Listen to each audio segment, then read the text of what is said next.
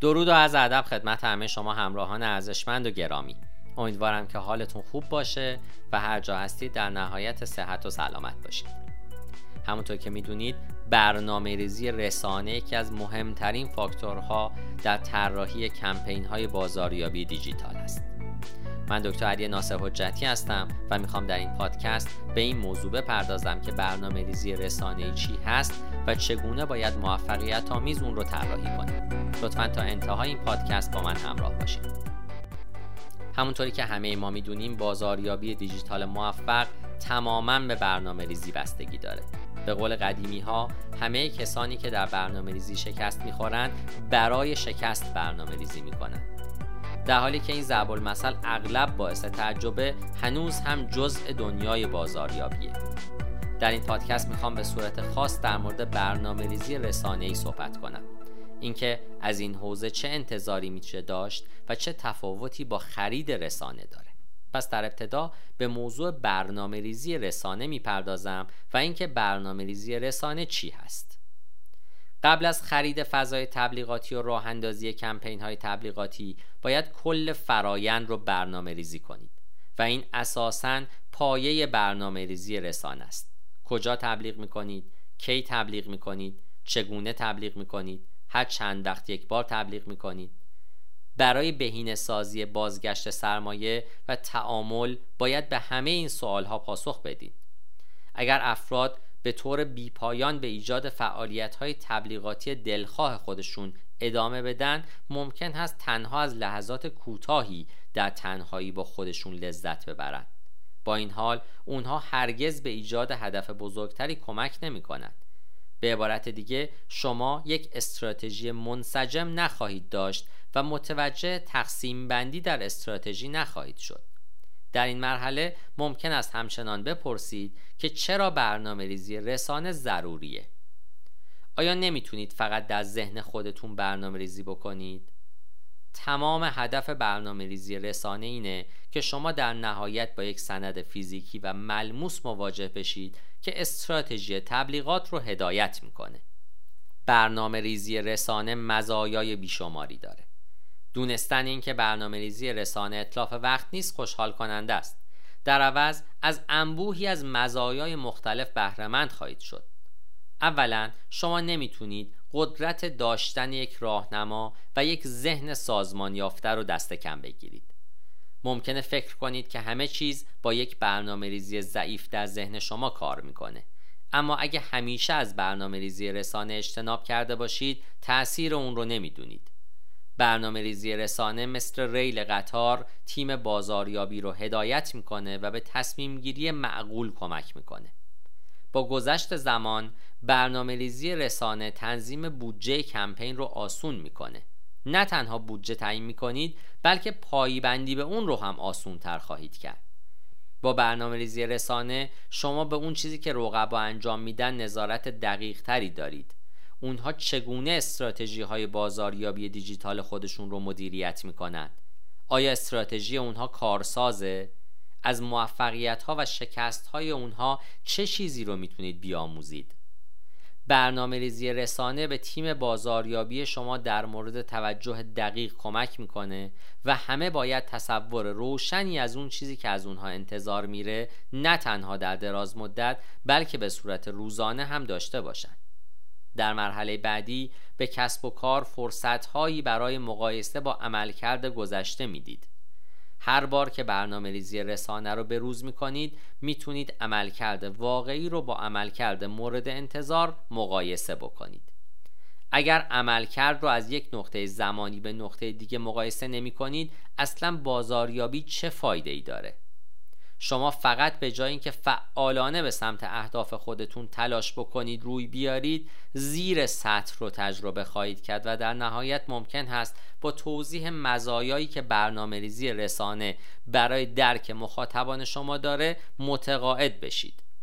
با تحقیقاتی که برای برنامه ریزی رسانه انجام خواهید داد در مورد مخاطبان خودتون اطلاعات بیشتری کسب خواهید کرد و البته این در هدفگیری شما منعکس میشه و کمپین ها ذاتا مؤثرتر هستند.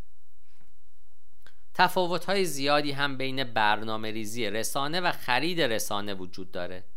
می‌دونیم که برخی از افرادی که این پادکست رو میشنون زمانی که به برنامه ریزی رسانه و خرید رسانه فکر می‌کنن قیافه سردرگم در چهره خودشون خواهند داشت.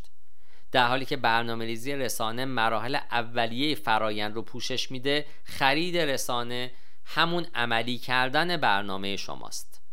در حالی که برنامه ریزی رسانه ها رو مشخص می‌کنه خرید رسانه در چارچوب پارامترها عمل می‌کنه تا پلتفرم ها و رسانه های مناسبی رو برای پیشرفت استراتژی به دست بیاره با خرید رسانه انواع مختلف تبلیغات، مخاطبان، شبکه های رسانه‌ای و موارد دیگر را کشف خواهید کرد. طبیعتا سپس تبلیغاتی رو خریداری می کنید که به نزدیکتر شدن کسب و کار به اهدافش که در برنامه ریزی ارائه شده کمک می‌کنه. در بسیاری از موارد مشاغلی رو پیدا خواهید کرد که با شرکت های خرید رسانه برای خرید رسانه تبلیغاتی مناسب کار می‌کنند. علاوه بر این باید سوال دیگه ای رو که بازاریاب های جدید دارن و اون رسانه های بدون دستمزد و پولی هست رو روشن کنیم. اغلب کسب و کارها از هر دو در استراتژی بازاریابی خودشون استفاده می کنند. اولا رسانه بدون پرداخت هر نوع محتوایی هست که می‌تونید بدون هزینه تولید و بارگذاری بکنید. رایجترین مثال یک پست وبلاگ یا مقاله در وبسایت شماست. چون فقط باید برای اون زمان بگذارید. جدا از زمان برای نوشتن مقاله و آپلود اون نیازی به پرداخت هیچ هزینه ای ندارید. از سوی دیگه رسانه های پولی شامل پرداخت هزینه هایی در فرایند هستند. در حالی که بیشتر مردم به تبلیغات پولی در رسانه های اجتماعی و موارد مشابه فکر می‌کنن می‌تونیم به محیط بازاریابی سنتی نگاه کنیم تا نمونه هایی رو در تلویزیون و رادیو هم پیدا کنیم. برخلاف رسانه های بدون پرداخت هیچ راهی برای ارسال محتوای خودمون به تلویزیون و رادیو بدون پرداخت هزینه وجود نداره. به همین ترتیب باید برای فضاهای تبلیغاتی در سوشال میدیاها هم هزینه پرداخت بکنید. حالا به سراغ ساختن یک برنامه ریزی رسانه میریم. با این کار شما آماده هستید تا در مورد فرایند برنامه ریزی رسانه اطلاعات بیشتری کسب کنید. چگونه یک برنامه ریزی رسانه ایجاد می کنید؟ طبق تجربه پیروی از چهار مرحله مهمه و من این چهار مرحله رو در این پادکست برای شما آوردم. شماره یک تحقیق.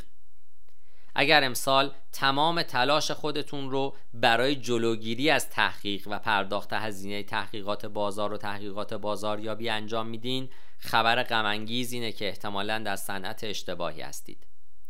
تحقیقات زیربنای همه کارهایی هست که شما در بازاریابی انجام می‌دید و همین امر در مورد برنامه ریزی رسانه هم صدق می‌کنه.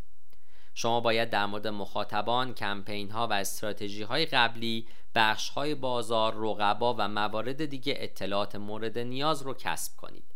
در این مرحله توصیه می کنم تا حد امکان اطلاعات و داده ها رو جمع وری کنید چون همه اینها می‌تونه در مراحل بعدی به شما کمک بکنه. این راه رو فرصتی برای تبدیل شدن به یک متخصص در صنعت و سنف خودتون ببینید. شماره دو شاخص های کلیدی عمل کرد و اهداف بازاریابی.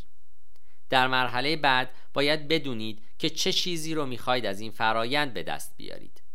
ممکنه بدیهی به نظر برسه اما بیان خواسته های شما اهدافی رو برای همه فراهم می‌کنه که برای رسیدن به اون تلاش خواهند کرد. متاسفانه نمی‌تونید فرض کنید که همه در یک طول موج با شما هستند چون احتمالا اینطور نیستند.